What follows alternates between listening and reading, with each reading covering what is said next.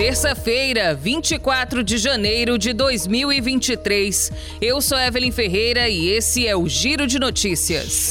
Portaria publicada nesta segunda-feira no Diário Oficial da União prorroga até o dia 4 de fevereiro o uso da Força Nacional no Distrito Federal. A portaria 286, assinada pelo ministro da Justiça e Segurança Pública, Flávio Dino, dispõe que os militares auxiliem na proteção da ordem pública e do patrimônio público e privado entre a rodoviária de Brasília e a Praça dos Três Poderes, assim como na proteção de outros bens da União situados em Brasília.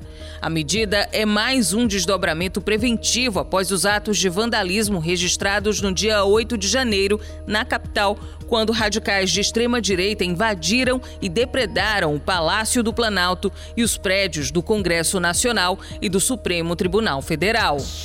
A previsão do mercado financeiro para o Índice Nacional de Preços ao Consumidor Amplo, IPCA, considerada a inflação oficial do país, subiu de 5,39% para 5,48% para este ano. A estimativa consta no Boletim Focus desta segunda-feira, pesquisa divulgada semanalmente pelo Banco Central em Brasília, com a expectativa de instituições financeiras para os principais indicadores econômicos.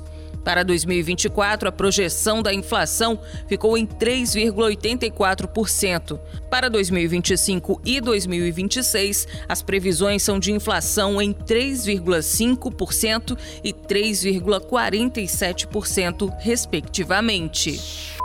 Procuradores do Ministério Público Federal afirmaram nesta segunda-feira que a situação de saúde dos indígenas e Anomami foi causada pela omissão do Estado brasileiro na proteção das terras indígenas.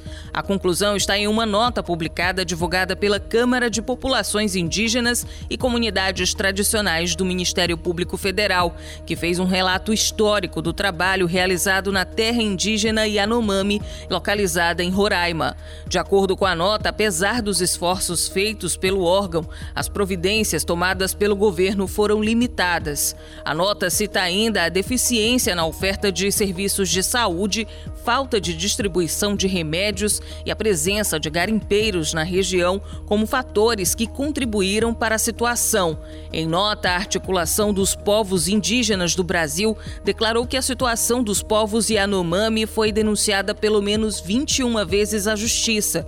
Segundo a entidade, cerca de 100 crianças morreram em 2022. O Giro de Notícias tem produção de Evelyn Ferreira, na sonoplastia Dinho Soares. Essas e outras notícias você confere no gcmais.com.br.